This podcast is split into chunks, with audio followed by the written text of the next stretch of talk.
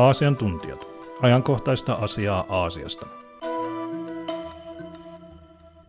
Tervetuloa Turun yliopiston Itä-Aasian tutkimus- ja koulutuskeskuksen uuden podcast-sarjan pariin. Keskustelemme keväällä kaksikymmentäkaksi julkaistusta kirjasta Kiinan poliittinen järjestelmä.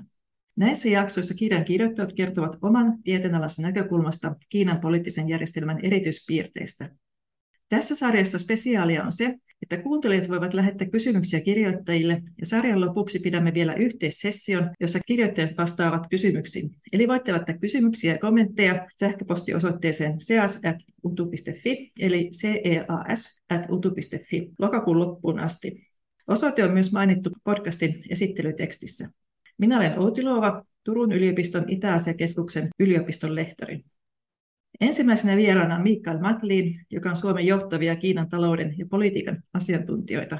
Hän oli elokuuhun asti töissä Turun yliopiston valtio-opin oppiaineessa ja on nyt siirtynyt ulkopoliittisen instituutin tutkimusprofessorin tehtäviin. Mikael johtaa edelleen Turun yliopistossa Suomen Akatemian rahoittamaa tutkimusprojektia nimeltään FORAG, joka käsittelee huippuajankohtaista aihetta, eli ulkomaisia yritysostoja ja poliittisia kostotoimia huoltovarmuuden uhkina strategisen irtautumisen aikakaudella. Tervetuloa Mikael. Kiitos. Kirjanne tuli todella suuren tarpeeseen, koska suomen kielellä ei ole aiemmin julkaistu vastaavaa teosta. Pidän itse kirjaa erinomaisen selkeästi kirjoitettuna ja välillä jopa ensyklopedisen tarkkana kuvauksena Kiinan poliittisesta järjestelmästä. Eli heti alkuun onnittelut tärkeän ja ajankohtaisen kirjan julkaisemisesta. Kiitos. Tässä podcast-jaksossa keskitymme talouteen, joka on erityisalasi. Kirjan nimi on Kiinan poliittinen järjestelmä, mutta miksi pidätte tarpeellisena kirjoittaa kirjan oman luvun taloudesta? No, tämä on kysymys, mitä me itse asiassa itsekin pohdittiin, että pidetäänkö siihen, että laitetaanko siihen oma talousluku. Useinhan on sanottu, että tämän ideologisen kommunismin romahtamisen jälkeen niin Kiinan kommunistisen puolueen legitimiteetti lepää yhä selkeämmin taloudellisen kasvun ja, ja tavallisten kiinalaisten vaurastumisen varassa.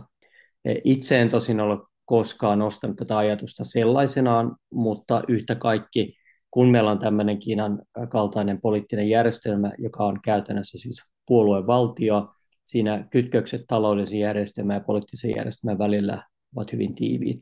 Ja talous on ikään kuin vain yksi puolueen toimintakentistä.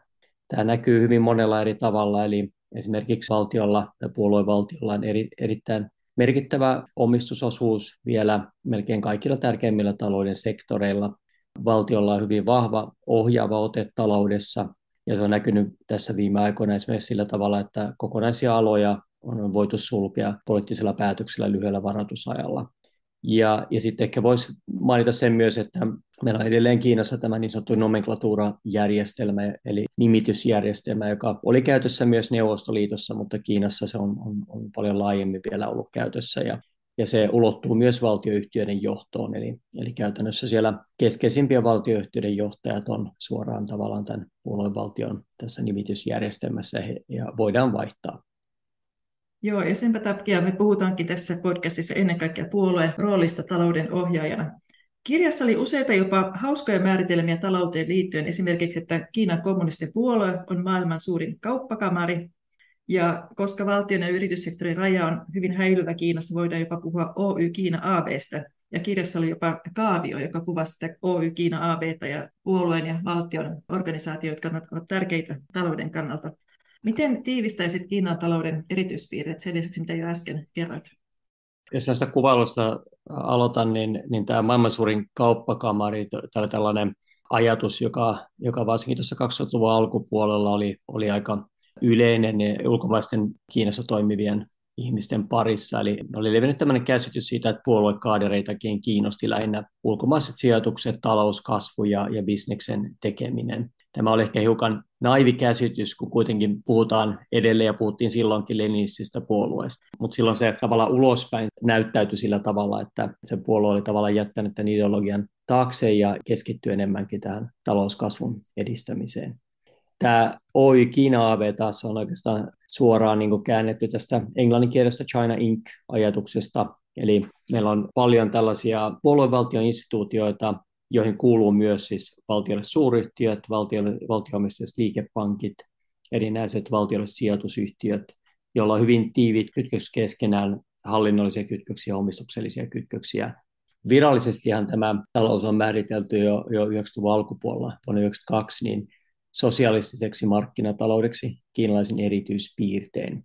Tämä oli tavallaan tämmöinen Deng Xiaopingin eli, eli sen, sen aikaisen ylimmän johtajan pragmaattinen oivallus, että jollakin tavalla piti pystyä selittämään puolueen sisällä tälle niin sanotulle vanhoillisemmalle tai vasemmistolaisemmalle siivelle se, että nyt tässä oltiin ottamassa tavallaan markkinataloutta laajemmin käyttöön. Ja tämä oli tämmöinen kompromissiratkaisu, että puhuttiin sosiaalisesta markkinataloudesta kiinalaisen erityispiirtein. Me itsehän käytimme kirjassa siis luonnehdintaa markkinatalouteen sopeutettu komentotalous, joka on vähän tämmöinen meidän oma, oma ajatus. Ja kyse ei ole siis enää tästä niin suunnitelmataloudesta, joka virallisesti päättyi jo yhdeksänkymmentäluvun alkupuolella, siinä yhdeksänkymmentäkolme tienoilla. Mutta markkino, markkinoista otetaan kuitenkin hyöty irti niin sanotusti, eli kilpailun kautta haetaan tehokkuutta, mutta talouden ydin pysyy edelleen tiukasti puoluevaltion ohjauksissa, eli sen takia markkinatalouteen sopeutettu komentotalous. Mutta tähän toiseen osaan kysymyksestä, niin miten tiivistäisin Kiinan talouden erityispiirteet? Tämä on ollut vaikea kysymys. Sitä on pohdittu aika paljon, että onko, onko Kiina tällainen erityistapaus, eli sui generis, joka ei oikein vertaudu mihinkään muuhun vastaavaan talouteen. Aika pitkälle kuitenkin voisi sanoa, että tämä Kiinan talouden nopea kasvuvaihe on, on noudattanut pitkälle tätä Japanin ja, ja joidenkin Aasian ensimmäisten tiikeritalouksien mallia, eli lähden ajattelen Etelä-Koreaa ja Taivania. Eli aluksi oli tämä vientivetoinen kasvuvaihe, pääomaliikkeitä rajoitettiin edelleen, ylläpidettiin korkeaa investointiastetta hyvinkin pitkään, ja nyt Kiinakin on, näyttää päätyvän samalla tavalla kuin Japani ja, ja, ja nämä muut taloudet niin tämmöiseen valtavaan kiinteistökuplaan sen seurauksena. Mutta meillä on muutama tämmöinen poikkeava piirre kuitenkin, joka, joka erottaa Kiinan näistä aikaisemmista Japanista ja, ja Etelä-Koreasta ja Taiwanista. Eli tämä puoluevaltion suuri merkitys taloudessa on tietenkin yksi tämmöinen merkittävä erotteleva tekijä. Toki meillä esimerkiksi Taiwanilla oli myös kaksikymmentäluvun loppuun asti vähän vastaavanlainen puoluevaltio, mutta sen merkitys taloudessa oli, oli vähäisempi. Toinen tekijä, joka on ollut jossain määrin Kiinan tämmöinen erityispiirre, on tämä siirtotyöläisten suuri merkitys taloudessa. Eli tehtaissa, rakennuksilla, palvelualoilla, kaupungeissa siirtotyöläisillä on ollut valtava iso merkitys ja, ja joidenkin näkemysten mukaan koko tämä Kiinan talousihme on pitkälti rakennettu, no niin kuin fyysisesti rakennettu siirtotyöläisten työpanoksella ja, ja heidän toimesta.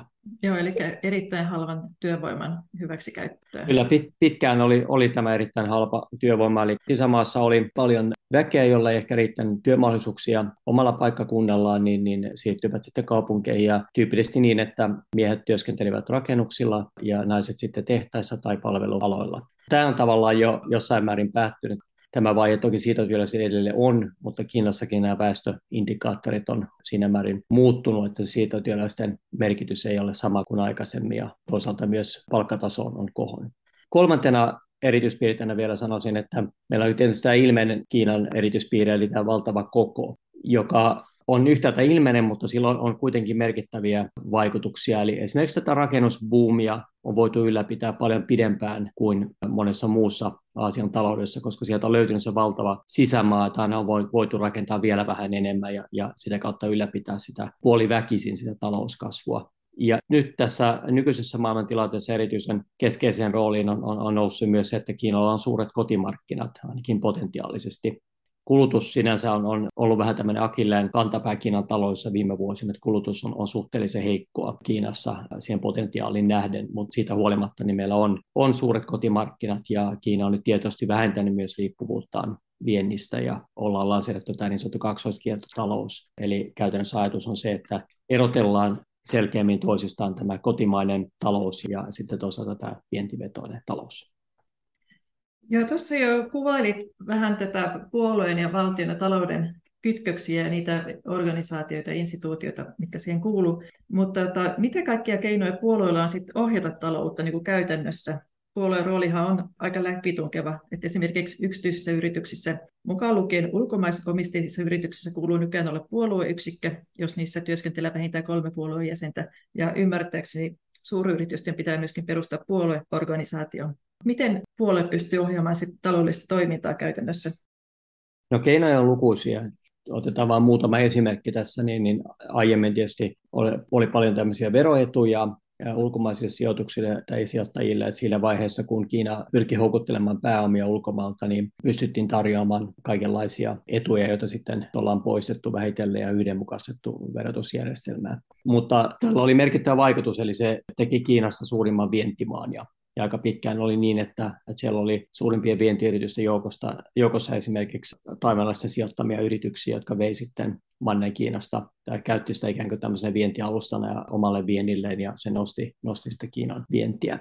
Toinen tämmöinen tapa on, on, on se, että investointeja on ohjattu aika, aika niin kuin kovallakin kädellä välillä halutuille aloille, ja toisaalta on epätoivottuja investointeja pyritty rajoittamaan tai kokonaan kielletty. Eli on ollut tällaisia investointilistoja, jota kautta ollaan voitu sitten ohjata eri, eri aikoina investointeja eri sektoreille, ja niitä, niitä on päivitetty muutaman vuoden välein. Pankkilainoituksen osalta, niin eli esimerkiksi liikepankit, joista suuri osa on edelleen tavalla tai toisella valtiollisessa omistuksessa, ainakin enemmistö sitä omistuksesta, niin, niin siellä taas on, on puhuttu tämmöistä window guidance-käsitteestä. Se ei ole pelkästään Kiinaan liittyvä, Japanissa on käytetty aikaisemmin vastaavaa, mutta koska tämä pankkisektorikin on ollut niin tiiviisti kytköksissä sen puoluevaltioon, niin tämä on tarkoittanut käytännössä sitä, että valtio yksinkertaisesti tavallaan antaa viestiä ja soittaa, että nyt pitäisi lisätä pankkilainoitusta tietyille sektoreille. Eli aina silloin, kun näyttää, että talouskasvu on hiipumassa, niin voidaan tätä kautta suoraan enemmän tai vähemmän käskeä pankkeja lisäämään lainoitusta, tai vastaavasti voidaan myös rajoittaa sitä lainoitusta. Ja sitten kun puhutaan vielä valtioyhtiöistä, niin siellä tietysti tämä suora hallinnollinen vaikutus on merkittävä, eli tuossa aikaisemmin mainitsin jo tämän nomenklatuuran järjestelmän, eli johdon nimitykset, ja sittenkin meillä on esimerkkejä, että siellä on tiettynä aikoina niin tehty aika isojakin nopeita muutoksia, joissa on siirretty ylimpiä johtajia esimerkiksi yrityksestä toiseen aika lyhyellä varoitusajalla. Ja kaikki nämä oikeastaan keskeisimmät valtioyhtiöt, niin he ovat tavallaan tämän saman hallinnon systeemin alla, eli suoraan Kiinan valtioneuvoston alaisuudessa on niin sanottu SASAC, joka hallinnoi sitten näitä valtiollisia yrityksiä, ja sitä kautta pystyy heitä paljon ohjaamaan. Sitten meillä on, on vielä esimerkkejä siitä, että on, on ollut esimerkiksi pelastuspaketteja silloin, kun pankilla on, on mennyt huonosti, niin siellä tämä Kiinan systeemi etu, etu tavallaan on se, että näitä varoja voidaan melko joustavasti siirtää tämän niin sanotun Oi-Kiina-aaven sisällä paikasta toiseen. Jos tarvitaan vaikka merkittäviä määriä kymmeniä miljardeja varoja, niin niitä pystyy siirtämään suhteellisen joustavasti tämän järjestelmän sisällä. Ja sitten ehkä viimeisenä vielä voisin mainita tämän, että tämmöisessä järjestelmässä niin kokonaisia talouden aloja tai osa-aloja voidaan tosiaan merkittävästi rajoittaa tai kieltää suhteellisen lyhyellä varoitusajalla. Ja viime aikoina meillä on lähty esimerkiksi esimerkiksi pelialalla tai yksityisellä koulutussektorilla, että hyvinkin nopealla varoitusajalla voidaan, voidaan asettaa merkittäviä rajoitteita. Voisiko toi olla sellainen kampanjatyylinen piirre kiinalaisessa politiikassa, että Kiinan johto huomaa jotain tämmöisiä ongelmia kohtia ja sitten aloittavat tämmöisen kampanjan ongelman ratkaisemiseksi? No, tällaisella joukkokampanjalla tosiaan on, on pitkä historia Kiinassa, siitä puhutaan meidän, meidän kirjan eri osissa. Jossain määrin voisi ajatella, että ainakin tämä koronastrategia, eli nollakoronastrategia on ollut yksi tämmöinen valtava ponnistus ja yhteiskunnallinen kamppailu, joka on, joka on sieltä ylätasolta käsin ohjattu, ja, ja se on jatkunut tietysti hyvin pitkään, että kaksi ja puoli vuotta jo. Eli nämä on ne pienemmässä mittakaavassa sitten, kun puhutaan tämmöistä niin kuin yksittäisten taloudellisten osa-alueiden rajoittamisesta, mutta joitakin tämmöisiä joukkokampanjan piirteitä niissäkin näkyy. No onko sitten sellaisia talouden osa-alueita, joissa puolueen rooli olisi vähäisempi, eli joista puolue ei ole niinkään kiinnostunut, jotka saa sitten pyöriä omalla painollaan? Kiinan paradokseja on, on että, että joillain sektoreilla itse asiassa näkee niin kuin markkinataloutta puhtaimmassa muodossaan juuri Kiinassa. Juuri niin. Joo, se, se on se paradoksi, mikä moni meistä on havainnut itsekin omakohtaisesti. Eli jos mennään takaisin näihin alkuperäisiin seitsemäntoistasataluvulta lähtien kehitettyihin taloustieteen teorioihin markkinataloudesta, eli Adam Smith ja tämmöiset keskeiset ajattelijat, niin näiden mallien pohjalla oli usein just ajatus tämmöistä ihan fyysisestä markkinapaikasta, ja torjamarkkina, jossa oli pieniä myyjiä, ostajia. Ja se ei aina ole tässä meidän, meidän niin kuin nykyisessä taloudessa niin, kuin niin, niin paikkansa pitävän niin kuin analogia enää. Nämä, nämä näyttää hyvin erilaisilta meidän taloudet. Mutta Kiinassa on tosiaan ollut lukuisa määrä aloja, jossa sadat ja tuhannet pienet ja keskisuuret yritykset kilpailevat keskenään lähes identtis- identtisillä tuotteilla ja, tai, tai vaikkapa komponenteilla, joita tarjoavat. Ja, ja hintakilpailu luonnollisesti on, on, on kovaa, eli siinä on tosiaan nämä markkinatalouden piirteet, että siellä on vaikea tehdä tämmöisiä ylisuuria voittoja, koska niitä kilpailijoita on niin, niin paljon siellä. Tuohon kysymykseen niin voi sanoa ehkä, että on helpompi kuitenkin todeta, että mitkä talouden osa-alueet ovat puolueelle tärkeitä. koska näistä on olemassa erilaisia listauksia, niitä listauksia on oikeastaan valtava määrä, että siellä on esimerkiksi listauksia aloista, jossa valtiolla täytyy olla merkittävä omistus tai enemmistöomistus tai täysin hallitseva omistus. Sitten on listauksia keskeistä tulevaisuuden aloista, ja niistä voi melkein lukea sitten, että nämä kaikki on, on, on puoluevaltiolle erittäin tärkeitä. Sitten on nämä aikaisemmin mainitsemani investointilistaukset, joihin toivotaan lisää sijoituksia, ja näistäkin voi johtaa, että nämä on, nämä on tärkeitä aloja. Eli melkeinpä kaikki tämmöiset perusteollisuuden alat ja myös monet merkittävät palvelualat, kuten telekom, lentoliikenne, ovat puoluevaltiolle tärkeitä. Mutta koskaan ei, ei, ei voi kuitenkaan olla täysin varma siitä, että mikä, mikä on ja mikä ei ole, koska tämä tilanne elää. Ja esimerkiksi joku peliala tai yksityinen koulutussektori tai asuntorakentaminen, ne ei ehkä aiemmin ollut niin tärkeitä, mutta nyt ne ovat erityistä syistä. Siirrytään puhumaan noista valtionomistajista yrityksistä, koska niiden roolihan on Kiinassa ollut yllättävänkin vahva kaikista näistä markkinauudistuksista huolimatta, ja näyttää siltä, että Xi Jinpingin aikana niiden asema on vaan vahvistunut, vaikka tuottavuus ei ole yhtä hyviä kuin yksityisillä yrityksillä. Mikä tähän voisi olla syynä? Tässäkin tämmöinen mielenkiintoinen kuriositeetti, että silloin kun Xi tuli valtaan, niin, niin aika yleinen käsitys oli, että hän suhtautui hyvin myönteisesti yksityisiin yrityksiin, ja palasin takaisin tuossa jonkin aikaa sitten katsomaan, mitä silloin kirjoitettiin, ja se on, se on semmoinen Semmoinen asia, jossa kyllä tämä yleinen käsitys ilmeisesti ei pitänyt paikkaansa. Eli vielä tuossa reilu kymmenen vuotta sitten niin ajatus, aika yleinen ajatus oli ainakin lännessä, että, että Kiinassa nämä valtioyhtiöt pikkuhiljaa niin kuihtuu pois ja, ja yksityisyritykset ne on niin paljon tuottavampia, ne, ne etenee niin paljon nopeammin, ne on ketterämpiä, että, että niiden merkitys tulee väistämättä kasvamaan. Ja, ja kyllä siellä joku tämmöinen valtiollinen omistus varmaan säilyy, mutta sen merkitys tulee pikkuhiljaa hiipumaan.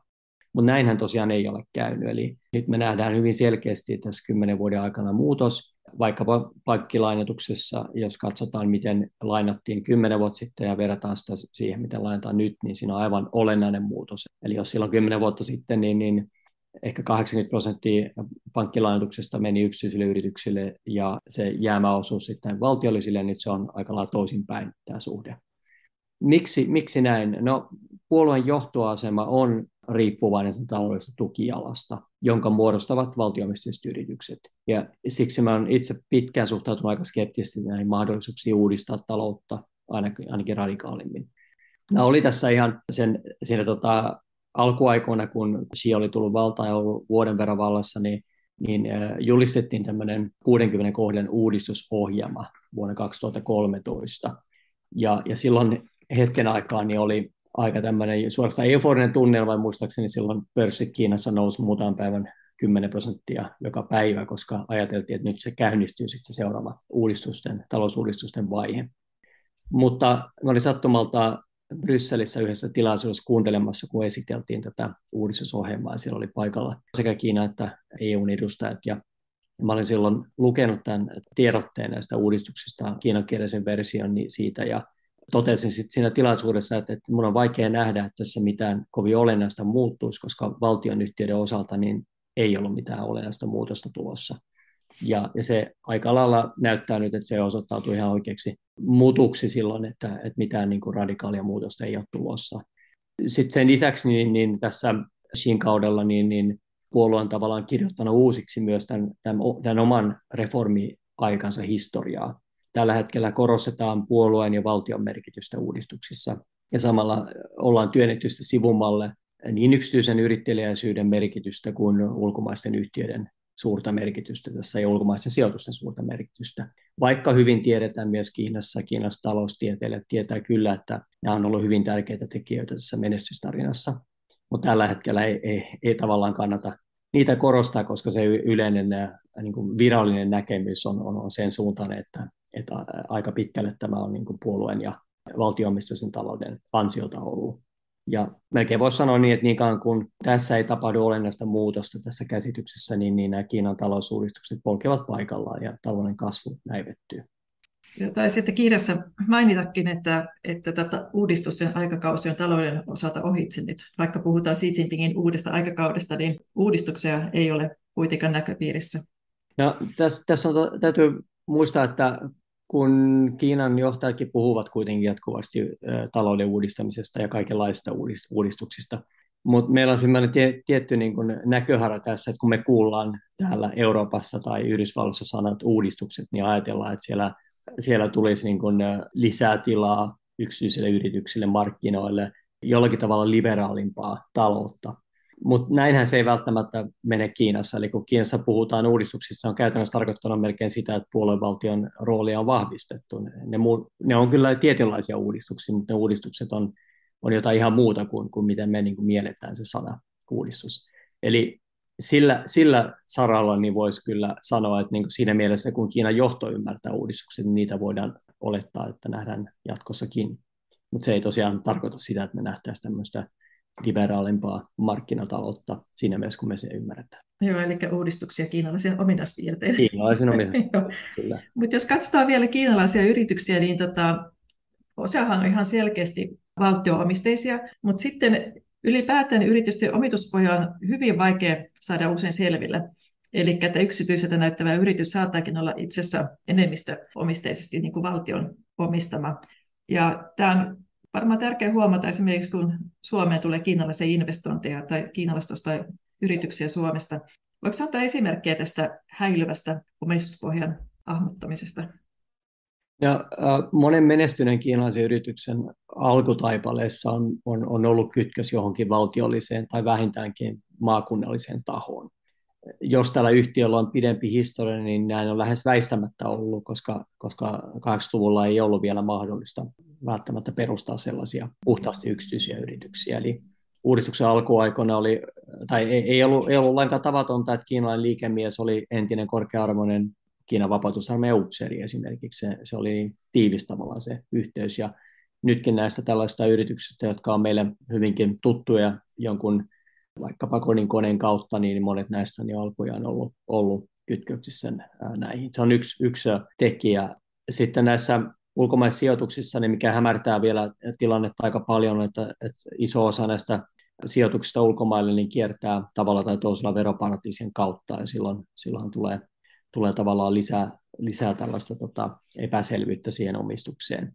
Mulla oli yhdessä paperissa ja muistaakseni kirjassakin jossain, jossain kohtaa mainittiin alaviitteessä tällainen pieni, pieni anekdoottiomainen esimerkki tästä, eli, eli kun tuohon Norwegian lentoyhtiöön tehtiin parisen vuotta sitten muistaakseni niin sijoitus Kiinasta, niin, niin sit, silloin joutui kuvaamaan tämän omistusketjun ihan ilmeisesti Norjan vaatimusten mukaan, ja tämä oli aika, aika veikeä tämä kuvaus, eli, eli siinä oli tämä yritys, joka oli ostamassa, niin sitä kontrolloi toinen yritys, jota sitten kontrolloi Kiinan erään valtiollisen liikepankin puoli, joka, jota sitten kontrolloi toinen, toinen osa siitä valtiollisesta liikepankista, ja, ja sitä taas kontrolloi sitten valtion sijoitusyhtiö, jota kontrolloi toinen valtion sijoitusyhtiö. Eli, eli tämän pitkän ketjun, tässä oli kuusi eri yritystä tavallaan tässä niin kuin ostavassa ketjussa, joka osti sitten sen, tai sijoitti siihen Norwegianiin, niin loppuviimeksi niin, niin tämä hallinta oli sitten tällä valtiollisella sijoitusyhtiöllä. Eli, eli tämmöisiä, tämmöisiäkin. Tämä oli tavallaan poikkeuksellinen tapaus siinä mielessä, että tässä tosiaan oli, oli pakko kuvata näin selkeästi tämä omistusketju, mutta, mutta usein ne sijoitukset ja taustalla olevat tahot jäävät epäselviksi. Ja ehkä tunnetun tapaus, josta on paljon, paljon puhuttu myös Euroopassa viime vuosina, on tämä, tämä Huaweiin tapaus, joka on nimellisesti siis yksityinen yritys, ja suuri osa sen osakeomistuksesta on työntekijöiden käsissä, mutta aika yleinen näkemys, että sillä on vähintäänkin tiiviit yhteydet puoluevaltioon. Varmuutta meillä ei kuitenkaan sitä, sitä ole. Jos siirrytään toiseen hyvin ajankohtaiseen aiheeseen, eli taloudelliseen irtautumiseen, josta puhutaan tällä hetkellä hyvin paljon.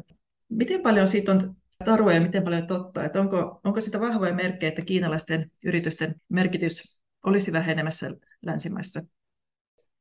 No kyllä se jossain määrin alkaa olla, olla totta, ja siinä on tietysti monta syytä. Eli yksi on se, että tämä ajatus on, siitä on tullut hyvin niin kuin kuuma aihe, niin sanotusti kaikkialla oikeastaan länsimaailmassa, eli, eli Euroopassa, Pohjois-Amerikassa, Australiassa ja myös Japanissa. Eli kiinalaisten yritysten ja ä, toimintaa ja, ja sijoituksia tarkkaillaan hyvinkin tarkasti. Ne on tarkassa seurannassa lähes kaikkialla näistä mainitusta alueista. Ja, ja meillähän otettiin E U:ssa tämmöinen yhteinen investointiseuranta myös käyttöön pari vuotta sitten, kaksituhattakaksikymmentä.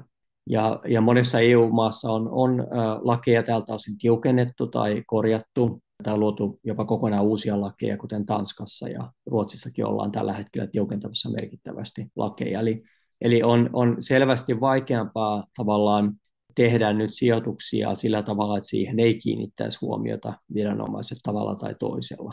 Mutta Kiina on, on itsekin suitsinut näitä omia ulkomaisia sijoituksia viime vuosina. Huippuvuosi sijoituksissa E U-hun oli siinä kaksituhattakuusitoista seitsemäntoista tienoilla, ja siitä lähtien on aika paljon tultu alas. Eli, eli Kiinakin on pyrkinyt rajoittamaan varsinkin sellaisia investointeja, jotka ei ole äh, ikään kuin, tai johon, johon valtio, puoluevaltio ei, ei, ei niin kuin ole varsinaisesti rohkaissut, ja niitä tehtiin silloin kaksituhattaviisitoista kuusitoista seitsemäntoista melko, melko paljon, ja, ja sitten siihen puututtiin. Eli voidaan siis sanoa, että kiinalaisten yritysten merkitys on vähenemään päin Euroopassa ja Yhdysvalloissa. Mutta sen lisäksi niin, niin täytyy vielä mainita myös se, että vielä tuossa vuosi sitten niin näytti siltä, että tämä irtautuminen niin oli enemmän tavallaan tämmöistä retoriikkaa ja po- poliittista puhetta kuin todellisuutta, koska monet ulkomaiset yritykset kuitenkin ei, eivät olleet lähtemässä mihinkään Kiinasta ja edelleenkin sijoitti aika paljon Kiinaan.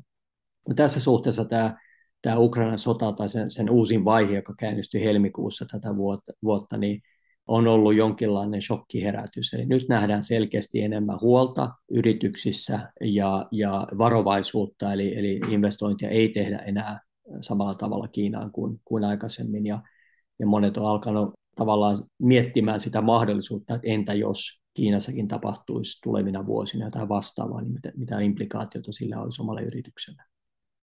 Joo, tässä teidän kirjassa Kiinan poliittinen järjestelmä, niin sinne puhuttiin myöskin kiinalaisyhtiöiden ulkomaansijoituksista ja pääomaliikkeiden kontrollista. Ja sulla on tämä toinenkin projekti käynnissä, FORAG-projekti, joka keskittyy siihen, miten, miten Kiina käyttää ulkomailla taloutta vaikutuskeinona. Käytä termiä economic statecraft suomeksi, taloudellinen valtiotaito. Missä määrin sä näet, että Kiina käyttää taloudellista valtiotaitoa pääomaliikkeiden kontrollissa ja kiinalaisyhtiöiden ulkomaansijoituksissa? Ja onko jotain tiettyjä aloja tai jotain tiettyjä hetkiä, jolloin Kiina ottaa ne käyttöön? Ja vielä yksi kysymys, miten se sitten tapahtuu käytännössä?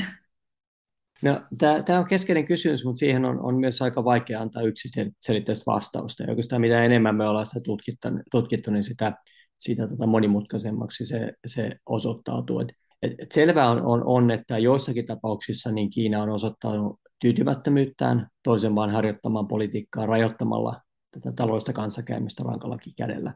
Ja ehkä kaikista selkein esimerkki tästä on Australia, joka oli, oli kuitenkin vielä muutama vuosi sitten niin hyvinkin tiiviisti kytköksissä Kiinan talouteen.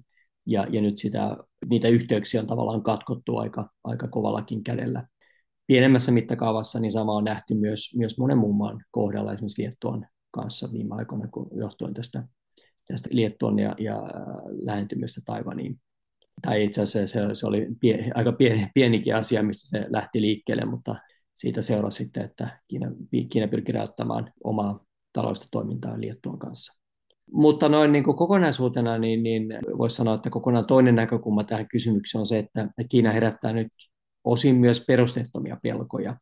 Eli koska, koska tätä Kiinan poliittista järjestelmää vaivaa tämä yleinen salamyhkäisyys ja läpinäkymättömyys, eli me ei, ei kovin hyvin ymmärretä Kiinan toimintaa ulkopuolella, maan ulkopuolella, niin, niin meillä, on, meillä on levinnyt tämmöinen käsitys nyt, että jotakuinkin kaikki kiinalaiset sijoitukset olisivat ongelmallisia ja, ja jonkinlaisia poliittisia riskejä. Tämä kuitenkin sivuttaa sen, että ei se puoluevaltio kuitenkaan ole, ole kaikki voipainen, etenkään suhteessa näihin ei-valtiollisiin tai ei-valtiollisiin kiinalaisten yhtiöiden tekemiin ulkomaansijoituksiin. Meillä on, on, on myös esimerkkejä onnistuneista kiinalaisista sijoituksista, kuten tämä Geelyn omistama Volvo Ruotsissa ja, ja myös Suomessa kokemukset näistä läpiviedyistä sijoituksista ovat käsittääkseni olleet pääosin ihan myönteisiä. Mutta sitten on näitä hankkeita, jotka on karjutunut jo alkumetreillä, jotka sitten ei ole ehkä ollut, ollut yhtä toivottavia tai toivottuja sijoituksia.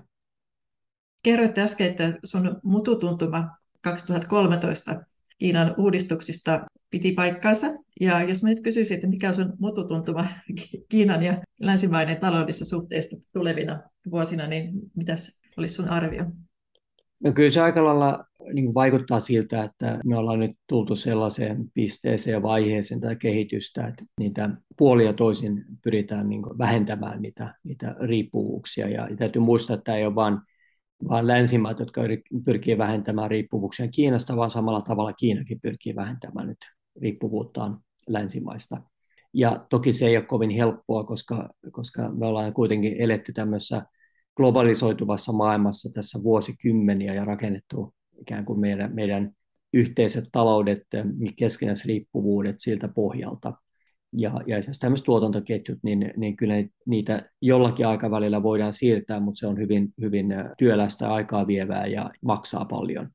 Eli näyttää siltä, että jos ei tässä nyt mitään isompia muutoksia tule tilanteeseen, niin, niin pikkuhiljaa vähennetään näitä riippuvuuksia. Se luultavasti tapahtuu esimerkiksi sitä kautta, että yhtiöt, joilla nyt tällä hetkellä on merkittävää tuotantoa Kiinassa, niin kun, ne, kun he pohtii, mihin seuraavaa tuotantolaitosta laitetaan, niin se helposti sijoitetaan sitten jonnekin muualle. Ja, eli ei välttämättä suljeta sitä Kiinassa olevaa tuotantolaitosta tai tuotantolaitoksia niinkään, mutta, mutta yritetään tasapainottaa tilannetta sillä tavalla, että sijoitetaan sitten tai tehdään uudet sijoitukset jonnekin muualle.